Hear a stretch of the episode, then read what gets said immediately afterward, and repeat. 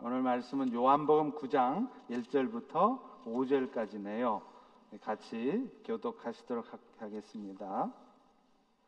예수께서 길 가실 때 날 때부터 맹인된 사람을 보신지라 제자들이 물어 이르되 라비어 이 사람이 맹인으로 난 것이 누구의 죄로 인함입니까? 자기입니까? 그의 부모니까? 예수께서 대답하시되 이 사람이나 그 부모 죄로 인한 것이 아니라 그에게서 하나님이 하시는 일을 나타내고자 하심이라. 때가 아직 낮음에 나를 보내신 이의 일을 우리가 하여야 하리라. 밤이 오리니 그때는 아무도 일할 수 없느니라. 다 같이 내가 세상에 있는 동안에는 세상의 빛이로라. 아멘. 얼마 전까지만 해도 평양에 가면 북한 평양에 가면 장애인들을 찾아보기가 힘들었다고 합니다. 확인된 바는 없지만 국가가 정책적으로 성스러운 도시 평양에는 장애를 가진 사람들이 살 수 없다. 그렇게 내보냈는지 모르겠습니다. 심지어요, 북한의 관리들에게 이 북한 땅에는 장애인들이 얼마나 있습니까? 하고 물어보면은요, 이렇게 대답을 한대요. 우리 공화국에는 장애인들이 없습니다. 물론 최근에는 북한에도 조선 장애자 보호 연맹이라는 단체가 생겨서 장애를 가진 사람들을 살피고 있습니다. 그 위원장이 그 유명한 남북 단일팀 축구대 축, 어, 탁구 대회 때 북한 대표 이분희 선수가 위원장입니다. 그런데 사실은 우리 한국 사람들 정서 속에서도요, 이 북한 사람들이 갖고 있었던 생각들이 있다는 거예요. 장애를 갖고 아이가 태어나면 그 자신뿐만 아니라 그 아이를 낳은 부모들도 뭔가 죄를 지은 것 같은 죄책감 가운데 살게 된다는 것입니다. 그래서 아이가 장애를 갖고 태어나게 되면 부모들은 그것을 드러내기를 꺼려하고 또 어티즘, 자폐증이라고 하죠. 오티즘이나 심지어 ADHD, 주의력 결핍 과다 행동 장애라는 겁니다.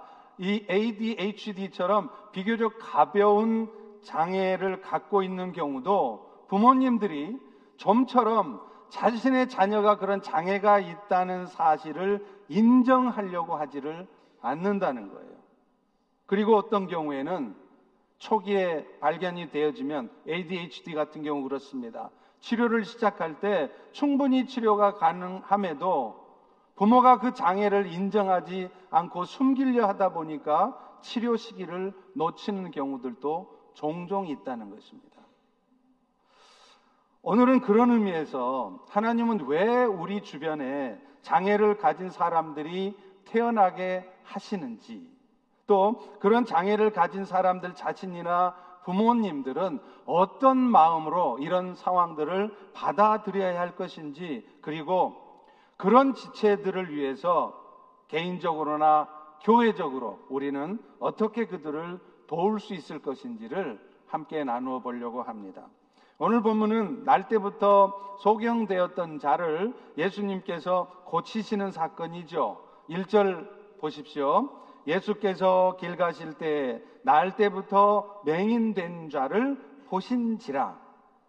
자, 그런데 이 날 때부터 맹인된 자를 본 제자들이 예수님께 이상한 질문을 합니다.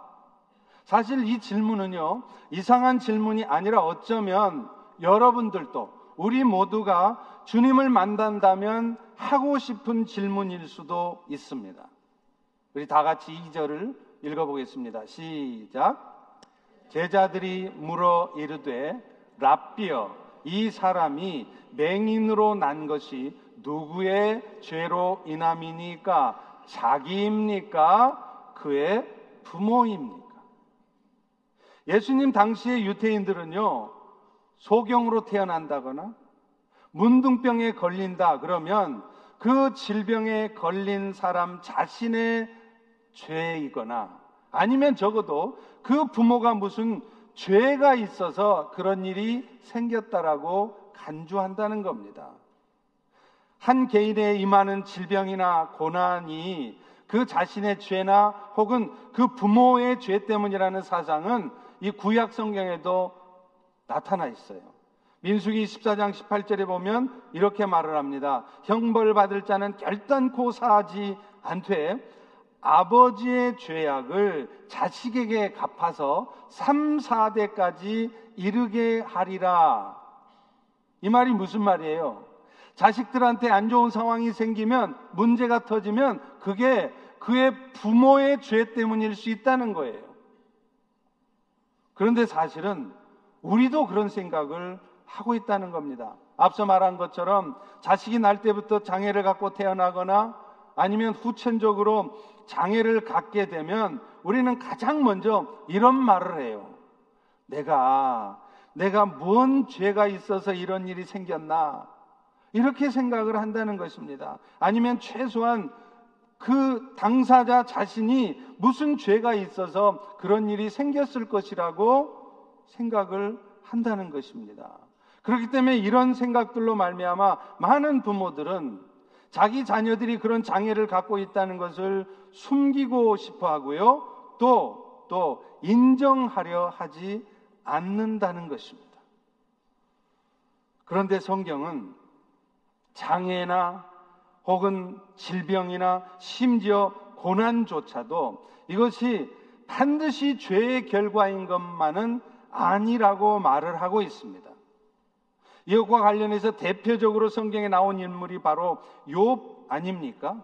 욥은 여러분이 아시다시피 하나님으로부터 동방의 의인이라고 인정받을 만큼 아주 경건한 사람이었어요. 그의 말이나 행동이 하나님 보시기에 참 합당한 경건한 사람인데 이 사람한테 무슨 일 터집니까? 어느 날 갑자기 재산이 다 날아가는 거예요.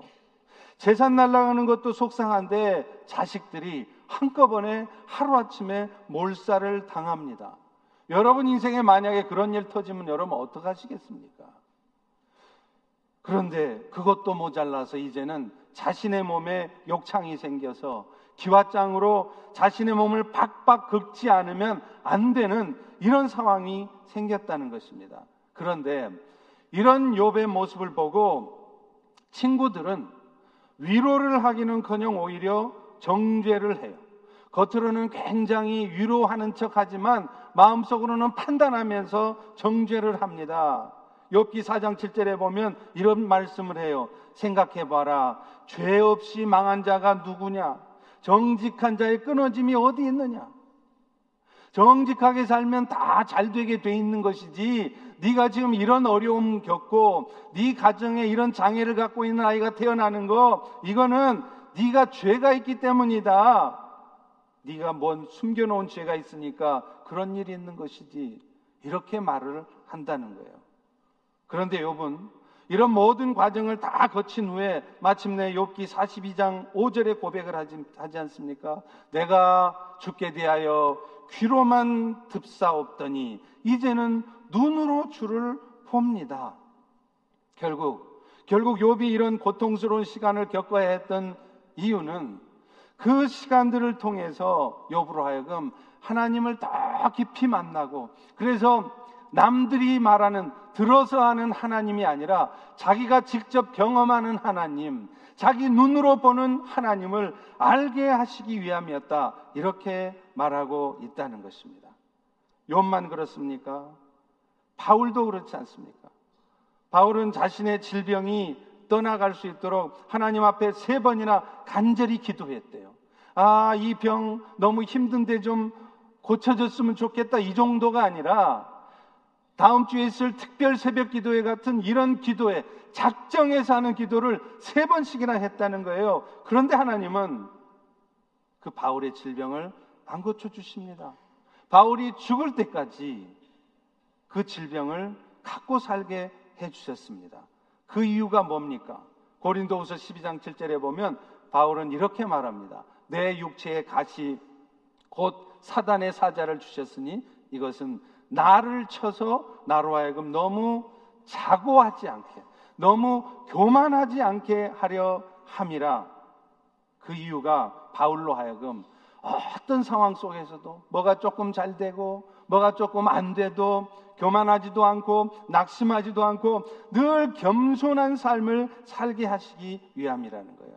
결국 사람들이 당하는 고난과 질병이 또 여러분들이 원치 않는 그런 장애를 갖는 상황이 되는 것이 누군가의 죄의 결과가 아니라는 것을 의미하는 것이죠.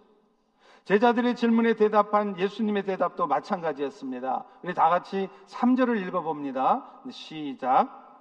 예수께서 대답하시되 이 사람이나 그 부모의 죄로 인한 것이 아니라 그에게서 하나님이 하시는 일을 나타내고자 하심이라. 물론 그 당사자의 죄나 연약함 때문에 하나님이 그들을 깨닫게 하기 위해서 그런 어려움을 지실 때도 있지만 사실은 이 모든 것이 하나님이 하시는 일 때문에 그 하나님의 하시는 일을 나타내려고 그런 일이 있다는 것입니다. 그렇다면 그렇다면 오늘 본문에서 말하는 그 하나님의 일이라는 것은 도대체 뭐겠습니까? 그 다음 절 4절과 5절에 답이 있습니다. 우리 같이 한번 읽어봅니다. 시작. 때가 아직 낮음에 나를 보내신 이의 일을 우리가 하여야 하리라. 밤이 오리니 그때는 아무도 일할 수 없느니라. 내가 세상에 있는 동안에는 세상의 빛이라. 예수님께서 말씀하신 하나님의 일이라는 건 뭐냐면 나를 보내신 이의 일이라는 거예요. 바꿔 말하면 하나님께서 하나님의 아들 예수를 이 땅에 보내신 목적, 그것이 바로 하나님의 일이라는 것입니다. 그러면 그것은 도대체 무엇입니까? 예수님께서 이 어둠의 세상 가운데 빛을 비추어 주셔서 오늘도 죄 가운데 오늘도 죄로 말미암은 어둠과 고통과 사망 가운데 있는 인생들을 구원하시는 그 일이라는 것입니다. 실제로 오늘 본문에 나오는 날 때부터 소경된 자는 영적인 눈을 뜨지 못하고 오늘도 어두운 세상에 살아가는 세상의 사람들을 대변하는 것입니다. 성경학자였던 모리스는 이 부분을 이렇게 해석합니다. 모든 사람들은 영적인 소경 상태에 있기 때문에 예수님을 통해서 눈을 뜨는 치료를 받아야 된다. 그래서 오늘 본문에 날 때부터 소경된 자는 그런 형편에 있는 세상의 사람들을 의미하는 것이다. 이렇게 해석을 했습니다. 오늘도 세상 살아가는 사람들은요, 나름대로 열심히 삽니다. 세상 행복하고 잘 살아보려고 공부도 많이 해서 박사도 받고, 심지어는 이 미국까지 유학도 오고 열심히 살아요. 그런데 성경은 뭐라 그러냐면 이 모든 사람들이 영적인 뜬을 눈을 뜨지 못해서 세상의 어둠 가운데 살아가는 소경들이라는 거예요. 세상의 사람들은 나름대로 열심히 살지만 자기 뜻대로 되지 않는 현실 앞에서 맨날 불평하고 맨날 염려하고 맨날 원망하고 그렇게 살지 않습니까? 그런 힘든 삶을 살면서도 이런 힘든 삶을 왜 자신들이 지금 살고 있는지 그 이유조차 몰라요. 그러면서 하여튼 열심히 사는 거예요. 이게 바로 영적 소경 상태라는 거예요. 예수님께서 이 땅에 오신 이유는 그런 영적인 소경 상태에 있는 세상의 사람들을 빛을 비추어서 눈을 뜨게 하시기 위해서 오셨다는 거예요. 오늘날 우리들은요, 예수님이 끼워주시는 이 안경, 이 색안경을 끼고 세상을 보지 않으면 절대로 세상을 바로 볼 수 없습니다.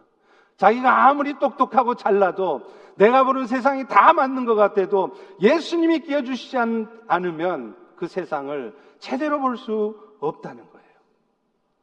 예수님은 침을 뱉어서 진흙을 이겨서 날 때부터 소경된 자의 눈에 바르시더니 실로한 물에 가서 씻으라고 하시잖아요. 그런데 놀랍게 그 눈이 그 순간 떠지는 것입니다. 이것은 물론 예수님께서 우리의 육체적인 질병도 치유하신 분이라는 것을 의미하기도 하는 것이지만 무엇보다도 오늘날 어둠에 살아가는 인생들. 자기가 왜 이렇게 인생을, 세상을 힘들게 살아가는지 그 이유조차 모르는. 그래서 늘 어둠과 염려와 근심 가운데 살 수밖에 없는 그 인생들의 영적인 눈을 뜨게 해서 예수 그리스도의 은혜를 알고 하나님을 알아보고 그래서 영원한 생명의 은혜를 받게 하시는 것. 이것이 바로 오늘 이 사건이 의미하는 바라는 겁니다.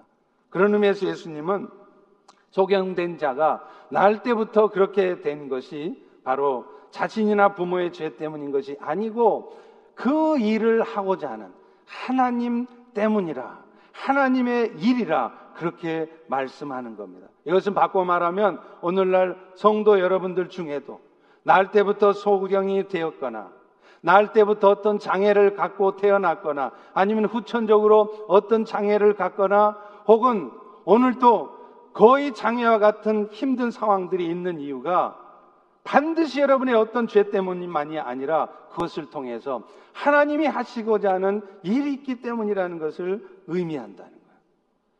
오늘 본문에 나오는 하나님의 일이라는 단어는 이 에르곤이라는 단어를 씁니다. 그 뜻이 뭐냐면 이 세상을 향한 하나님의 섭리적 사역이라 이런 말이에요. 그게 뭐겠어요?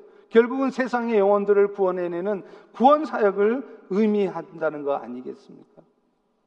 오늘날 장애를 갖고 태어나는 이들도 알고 보면 하나님의 일, 그러니까 결국은 하나님께서 이 세상을 예수님을 통해서 구원하시는 그 일하고 다 관련이 있다는 겁니다. 실제로 그렇습니다. 모든 가정들이 그러는 것은 아니지만요. 장애를 갖고 태어난 자녀가 있는 가정을 보면 하나같이 그 가정의 부모들이, 결국에는 하나님 앞에 귀하게 서는 것을 봅니다.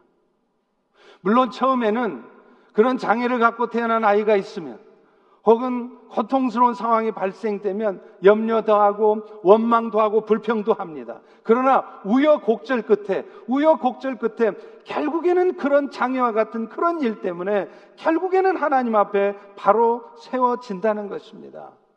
그 아이들을 통해서 장애를 통해서 또 고통스러운 그 일을 통해서 하나님이 그 부모들을 혹은 그 자신들을 더욱 하나님 앞에 낮추시고 그래서 정말 세상을 향한 구원의 일들이 함께 이루어 가지도록 하신다는 것입니다.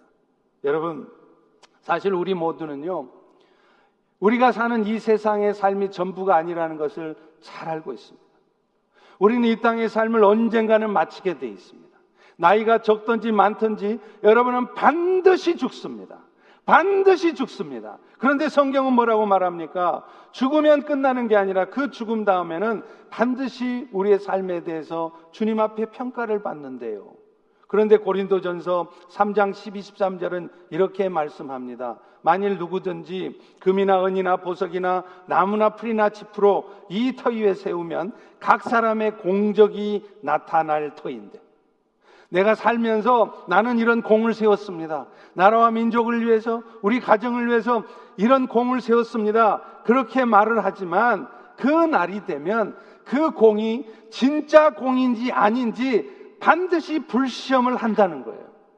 그 불시험을 했을 때 그 공이 그리스도의 터 위에 세워져 있지 않으면 그 공은 다 날아가 버리고 만다는 꽝이라는 것입니다.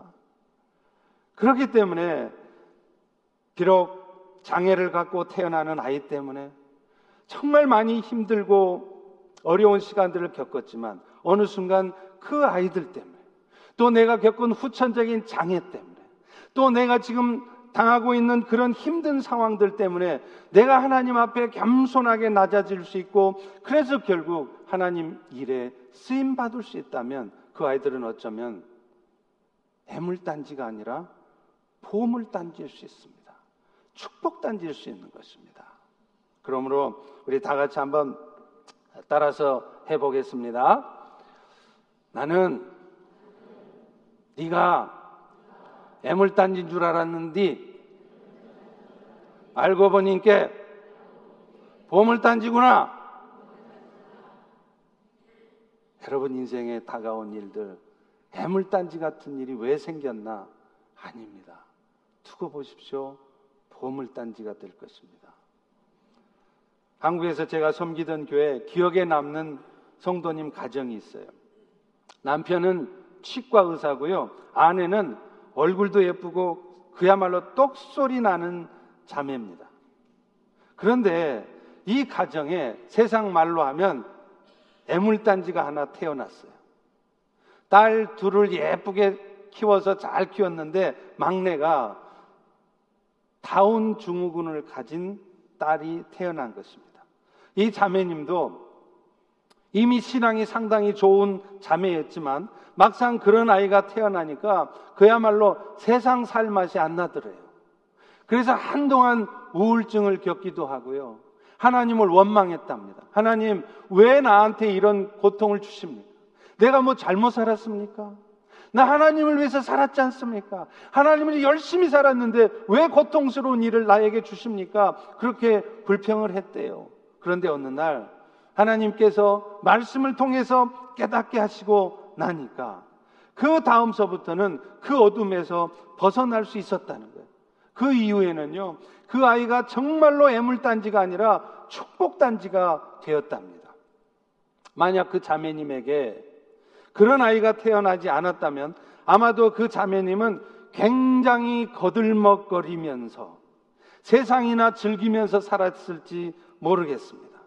뭐 미국도 그렇지만 한국은 더 그러지 않습니까? 남편은 치과 의사에다가 돈 잘 벌겠다. 본인도 얼굴도 예쁘고 똑똑합니다. 그야말로 주말마다 BMW 몰고 다니면서 골프장이나 전전하는 그런 복부인 되지 않겠어요? 또 괜히 BMW 몰고 다니는 분들 시험 드실까 걱정인데 꼭 여러분들을 포인트에서 말하는 건 아닙니다. 그렇게 세상 즐거움이나 쫓아 살게 된다는 것입니다. 그런데 이 자매님은 그 아이 때문에 정말 애물단지 같은 그 아이 때문에 어느 순간 인생이 별거 아니라는 것을 깨닫는 거예요. 그래서 스스로가 겸손해지는 것입니다. 그래서 스스로를 낮추고 보니까 이제는요 누가 상처 주는 말을 해도 누가 무시해도 전혀 마음 상해하지 않아요. 제가 그 자매를 보면서 정말 깜짝 놀랐습니다. 여러분들도 그러지 않습니까? 나름대로 애쓰고 수고하는데, 교회를 위해서 열심히 수고하는데, 여러분의 수고는 안 알아주고, 함부로 무시하고, 여러분 마음에 상처 주는 말 하면, 여러분 어떻게 반응하세요? 내가 이런 소리 들으면서까지 봉사해? 안 해! 여러분 그러지 않습니까? 그런데 이 자매는 안 그래요. 아무리 인격이 무시되어지고, 모멸감을 느끼는 그런 얘기를 들어도, 상처를 받지 않습니다. 마치 죽어 있는 마른 막대기처럼 아무리 쑤셔도 꿈쩍하지 않는 거예요. 왜 그래요? 이미 그걸 다 겪었기 때문에 그래요. 그 애물단지 같은 아이 때문에 이미 자신의 인생을 다 내려놨기 때문에 내가 무슨 칭찬을 듣고 내가 무슨 상처받고 없는 거예요. 여러분, 그렇게 된 이유가 뭡니까? 그 애물단지 같은 아이 때문에 그런 겁니다. 그 자매님만 그렇습니까? 그 두 언니 딸들도 마찬가지예요. 얼마나 그 딸들이 활달한지. 아마 저만 같아도 내 동생이 그런 장애를 갖고 태어난 아이가 있으면 그게 부끄러워서 저게 내 동생이란 말도 안 하고 은금슬쩍 따로 다닐 겁니다. 그런데 이 두 딸은요, 언니들은 얼굴도 예쁜데 애들이 얼마나 착한지 몰라요. 교회 와도 자기 그 막내 동생이 어떻게 잘못될까봐 늘 손잡고 다니면서 이렇게 얼마나 챙긴지 모릅니다. 그 얼마나 예쁜 그 아이들. 너무 신앙도 좋고 그래서 제가 며느리 삼으려고 그랬잖아요. 지금은 이제 뭐 강 건너갔지만. 남편도 마찬가지입니다. 사실 한국에도 많은 크리스찬 의사들이 있지 않습니까? 그래서 그분들도 나름대로 신실한 신앙 가운데 하나님 나라를 위해서 열심히 섬기고 그러지 않습니까? 근데 이분도 그래요. 웩이라고 하는 그 선교단체 이사로 섬기시면서 1년에 몇 주 없는 그 휴가가 되면 꼭 두 주 이상은 해외에 나가서 선교로 의료 봉사를 합니다. 그것뿐입니까? 웩 소속 선교사뿐만 아니라 심지어는 다른 선교단체 선교사님들도 진료를 해주세요. 사실 많은 크리스찬 의사들이 그런 하나님한테 빚진 마음으로 그런 선교사님들이 오시면 뭐 진료비도 이렇게 저렴하게 해드리고 다 그러지 않습니까? 그게 얼마나 귀하고 힘든 일입니까? 그런데 이분은요, 저렴하게 해주는 정도가 아니라 아예 진료비를 안 받습니다. 그러면 여러분 이 치과 망해야 되잖아요. 물론 치과에서 큰 돈 벌고 그러지는 못합니다. 그런 선교사님들 섬기다 보니까 그렇다고 그래서 이 치과가 문 닫았느냐? 그렇지도 않아요. 나름대로 다른 사람들보다는 더 여유를 갖고 살 수 있을 만큼 그렇게 살도록 해 주시더라고요. 여러분, 우리가 사실 세상의 즐거움을 누리고 살아봐야 뭐 얼마나 누리겠습니까? 여러분이 고급차 타고 다니면서 세상 즐겨봐야 여러분 그 즐거움이 얼마나 갑니까? 며칠 못 갑니다. 아무것도 아닙니다. 그런데 이분들은 진짜 세상 사는 즐거움을 가지고 사는 거예요. 어떤 즐거움이요? 하나님 나라의 즐거움인 거예요. 세상이 주는 것 같지 않은 그 하나님 나라의 즐거움을 맛보고 사는, 사는 것입니다. 그런데 그렇게 된 이유가 뭡니까? 분명 그 아이 때문이라는 거예요. 실제로 그분들도 그런 고백을 해요. 우리 가정의 이 아이는 애물단지가 아니라 보물 단지입니다. 축복 덩어리입니다. 왜냐하면 이 아이 때문에 내가 더 겸손해질 수 있었고 우리 가정이 이렇게 다 믿음으로 세워졌다는 거예요.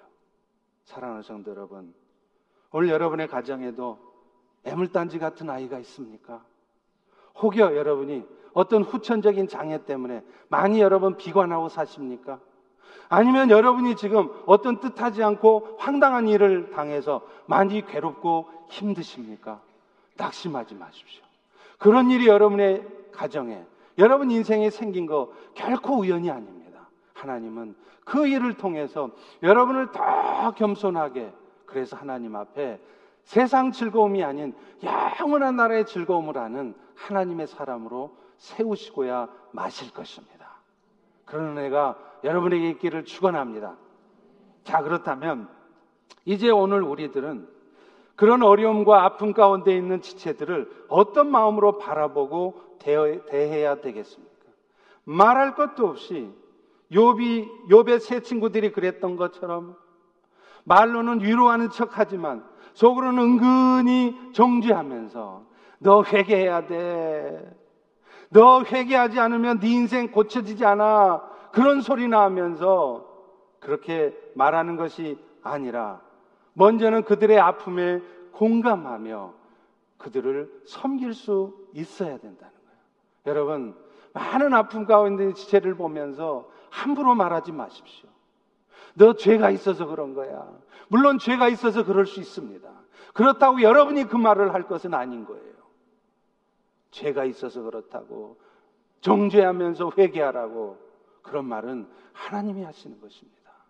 여러분들은 위로해 주는 게 필요해요. 많이 힘드시죠? 얼마나 힘드세요? 우리가 함께 기도할게요. 그럴 때 그가 그 기도 가운데 자신의 잘못도 보고 통회하기도 하고 회개하기도 하는 것입니다. 하나님이 하실 일을 여러분이 하지 마세요. 그리고 무엇보다도 그들의 아픔에 공감하며 우리는 실제적이고 구체적으로 섬길 수 있어야 돼요. 장애를 가진 분들을 섬기는 데는 두 가지 방향이 있습니다. 하나는 신체적인 중증 장애를 가진 분들을 섬기는 것이죠. 그리고 또 하나는 신체적인 장애는 없지만 정신적인 장애가 있는 아이들을 섬기는 거예요. 예를 들면 ADHD나 혹은 어티즘 같은 이런 상태에 있는 아이들을 우리가 섬기는 것입니다. 사실 우리 교회만 해도 신체적인 중증 장애를 가진 아이들을 섬기는 부서가 있습니다. 오아시스 아닙니까? 이름 참 잘 지었어요. 마른 사막의 오아시스처럼 그들의 갈증을 해소해주고 그들에게 삶의 의미를 찾게 해주겠다고 그래서 지어진 이름일 것입니다. 그런데 여러분, 과연, 과연 우리는 얼마나 그렇게 하고 있는지 모르겠습니다. 정말로 마음을 다해서 그 어려움과 아픔 가운데 있는 지체들과 그 가족들을 정말로 진심을 다해서 위로하고 섬기고 있는지 모르겠습니다. 장애우를 전담해서 섬기는 사역자를 세우자고 하면 우리 교회 장애우가 얼마나 된다고 전담 사역자를 세우냐고 혹시 따지지 않으십니까?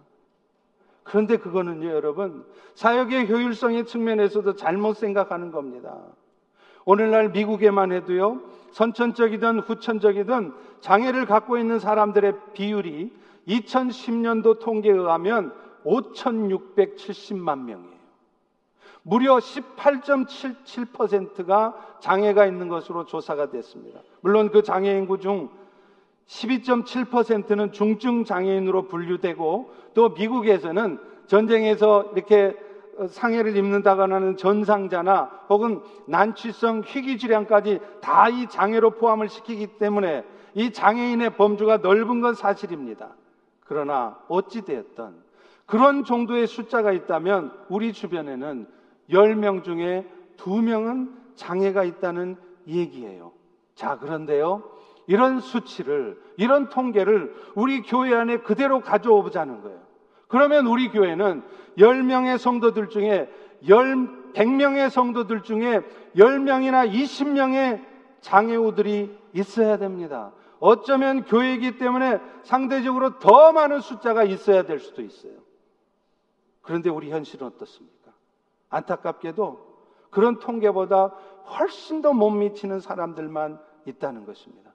물론 이런 현상은 모든 교회가 공통적으로 갖고 있는 현상이지만 교회가 장애우들이나 장애를 가진 아이들에 대해서 더 많은 관심을 의도적으로 가져야 될 필요가 있다는 것을 의미하는 것입니다.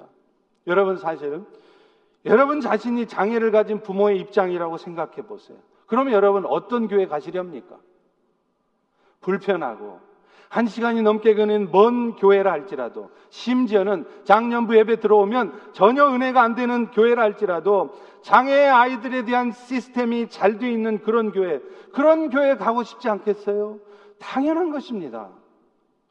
그렇기 때문에 장애우들에 대한 배려를 잘 하는 것 이것은 그들의 숫자가 많고 적음을 떠나서 결코 손해나는 일이 아니라는 거예요. 무엇보다도 무엇보다도 한 영혼을 천하보다 소중하게 여기시는 주님께서 우리에게 명령하고 있는 것입니다.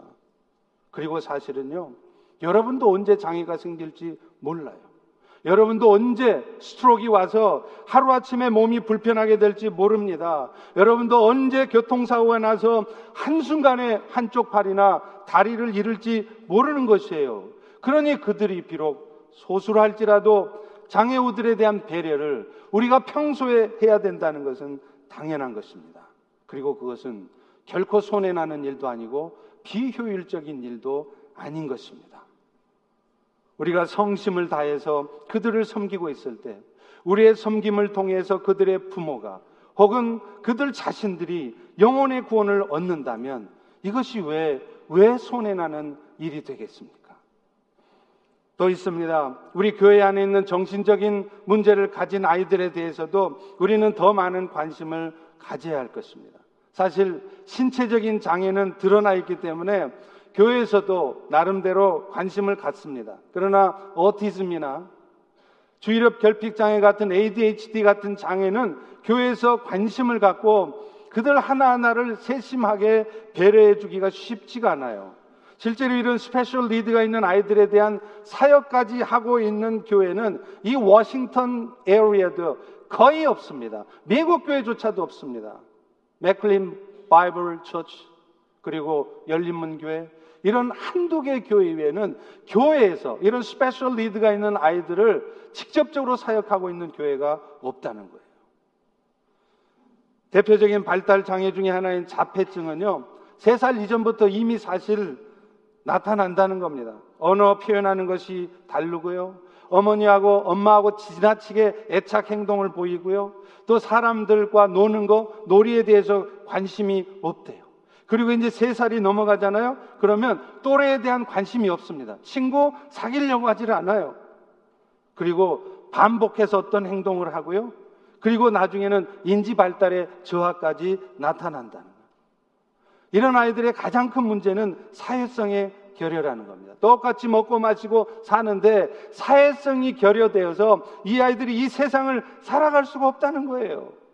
여러분, 타고나기를 내성적이고 수줍어하는 사람들은 특성이 사람들하고 눈을 잘 못 마주쳐요. 저도 학교 다닐 때 너무 수줍어서 내성적이어서 여학생 얼굴을 바로 못 쳐다봤습니다. 늘 부끄러워 떨고 이렇게 살았던 사람이에요. 그런데 이거는 제가 수줍어서 그런 거예요. 수줍어서 눈을 못 마주치는 거예요. 그런데 자피 아이들은요, 눈을 못 마주치는 게 아니라 안 맞추는 거예요. 사람들과의 관계를 할 필요가 없는 거예요. 자기 세상에 빠져 살기 때문에 그런 거 필요 없다는 겁니다. 여러분, 한국 영화 마라톤이라는 영화 혹시 보셨습니까? 그 주인공 초원이는요, 무슨 일이 있어도 동물의 왕국을 봐야 돼요. TV 프로그램입니다. 또요, 자기가 어떤 일을 다 하고 나잖아요? 그러면 어떤 일이 있어도 밥은 안 먹어도 초코파이는 먹어야 돼요. 아주 집중하는 거예요.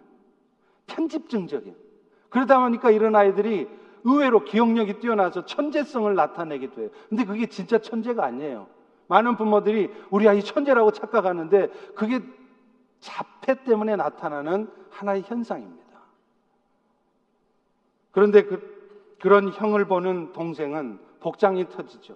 어릴 때는 그런가 보다 했지만 엄마의 관심이 모두 형에게 쏠리니까 거기서는 박탈감 또 사춘기에서 느끼는 그 충동성이 더해지면서 형을 미워하는 감정을 숨기지 않습니다. 그런데 정작 당사자인 초원이는 아무렇지도 않아요. 너무 평안한 거예요. 그런데 여러분, 이 초원이 하나 때문에 그 온 가족 모두가 얼마나 아픔을 겪고 고통을 받고 있습니까?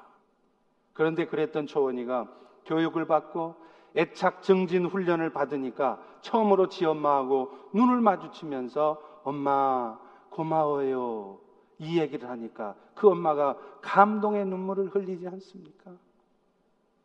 여러분, 그런 의미에서도 자폐증이나 혹은 주의력 집중 장애를 겪는 아이들을 우리가 더 관심을 갖고 교회에서도 교육해주고 살펴줘야 돼요. 이런 장애가 있다고 그래서 무조건 하고 다른 정상적인 아이들하고 분리해서 가르치는 것이 오히려 좋지 않습니다. 정상적인 아이들과의 관계 속에서 있게 하되 특별히 이 아이들에게는 특별한 관심을 가지고 지켜봐 줘야 된다는 거예요. 그러려면 그러려면 그 일을 할 수 있는 교사들이 필요한 것입니다. 그래서 우리 펠로시 교회도 각 교육부서 안에 이런 장애를 가진 아이들이 차별받지 않고 잘 섬김을 받아서 조금씩이라도 개선이 되어진다면 이게 얼마나 감사하고 축복된 일이겠습니까? 이런 차원에서 이런 사역들을 할 수 있도록 우리 영어권에서 이미 이 사역을 준비하고 있다는 것은 참으로 감사한 일입니다. Honor Ministry라고 해서 이걸 준비하고 있는데요. 사실 이런 일들은 우리 영어회중과 한어회중이 구분이 없이 함께 이루어가야 돼요. 왜요? 그 주일학교 아들이 우리 모두의 아이들 아닙니까? 케이씨만의 아이들입니까? 이씨만의 아이들입니까? 아닙니다. 우리 케이씨와 이씨, 우리 양회중의 모두의 아이들이에요. 그 아이들을 우리가 배려하고 그들을 잘 사랑으로 섬기는데 무슨 회중의 구별이 필요하단 말입니까?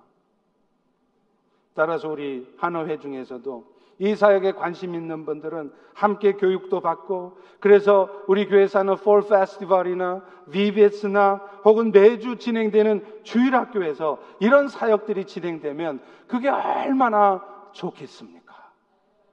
여러분들이 몰라서 그렇죠. 저희 이미 교육부서에도 nursery부터 Discovery Land, Promise Land, Timothy 각 교육부서에 이미 이런 장애를 가진 아이들이 있습니다. 바라기는 우리 휄로쉽 교회가 이런 사역에도 관심을 갖고 그래서 아파하고 고통받는 부모들이 위로를 받고 그 아이들이 점점 세상에 적응해 갈 수 있도록 하는 그런 교회가 될 수 있기를 주의 이름으로 축원합니다. 축원합니다. 네. 이 시간에는요, 특별히 우리 오아시스에 있는 어, 분들을 이쪽에 좀 초청을 했어요. 제가 어, 특별히 사실은 오늘 우리가 어, 정말 에, 축복해주고 싶은 분들은 우리 교사들이세요. 얼마나 보이지 않는 가운데 힘들게 그 사역을 하고 있습니까? 그래서 이 시간에 우리 오아시스에 있는 친구들과 또 함께하는 우리 교사 선생님들을 위해서 함께 축복의 기도를 한번 어, 드리고 싶습니다. 예. 예? 부모님들이요? 네. 부모님들 혹시 나오실 수 있을까요? 갑자기 또 인바이트해서 죄송합니다. 네. 혹시 또 좀 뭐 불편하시면 안 나오셔도 되고요. 오케이. 네. 어, 자, 이 시간에 우리 아, 뭐 우리가 기도한들 어떻게 뭐 하루아침에 갑자기 변하겠습니까? 그러나 또 모르지요. 그래서 우리의 기도를 통해서 정말 우리 아이들이 하나님의 사랑과 은혜를 알고 그리고 이 아이들의 모습을 보면서 우리가 귀찮다고 예배 방해한다고 부담스럽다고 그렇게만 생각하는 게 아니라 우리가 정말 기도하는 마음으로 이들을 돕겠습니다. 섬기겠습니다. 축복합니다. 그런 마음으로 우리 다 같이 이들을 향해 손을 뻗어서 우리 같이 한번 통성으로 기도하겠습니다. 기도합니다. 할렐루야 아버지 하나님 오늘 이 시간 사랑하는 우리 오아시스에 있는 아이들을 축복합니다. 하나님 저들이 어떤 어려움과 힘든 가운데 있는지 무엇보다도 그 부모들이 압니다. 그러나 주님, 이 시간 우리가 정말 오히려 감사하고 축복하는 것은 저 아이들이 애물단지가 아니라 오늘 말씀하신 것처럼 저들이 보물 단지요 축복 단지임을 알게 오히려 감사를 드립니다. 사랑하는 부모님들, 저 아이들 때문에 많이 힘들고 어렵지만 오히려 오늘 말씀을 통해 위로받게 도와주시고 또 하나님께서 이 일들을 통해서 이루실 일들을 기대할 수 있기를 원합니다. 오 성령님, 이 시간 사랑하는 우리 성도들의 마음도 움직여 주셔서 하나님 우리 가정에는 저런 special need가 있는 아이가 없기 때문에 감사합니다라고 말하는 것이 아니라 하나님 저 아이가 우리의 가정의 아이입니다라고 고백하며 나도 이제 저런 아이들에 대해서 관심을 갖고 그 일을 위해서 함께 섬기겠습니다. 하나님 우리의 마음을 주장하여 주시고 그래서 그 일들의 수종드는 우리가 되게 도와주시옵소서 우리 교회가 소외받는 저런 연약한 지체 하나하나를 생각하며 사랑으로 섬기는 그런 교회가 되게 도와주시옵소서 감사를 드립니다. 예수님의 이름으로 기도합니다. 아멘. 네, 우리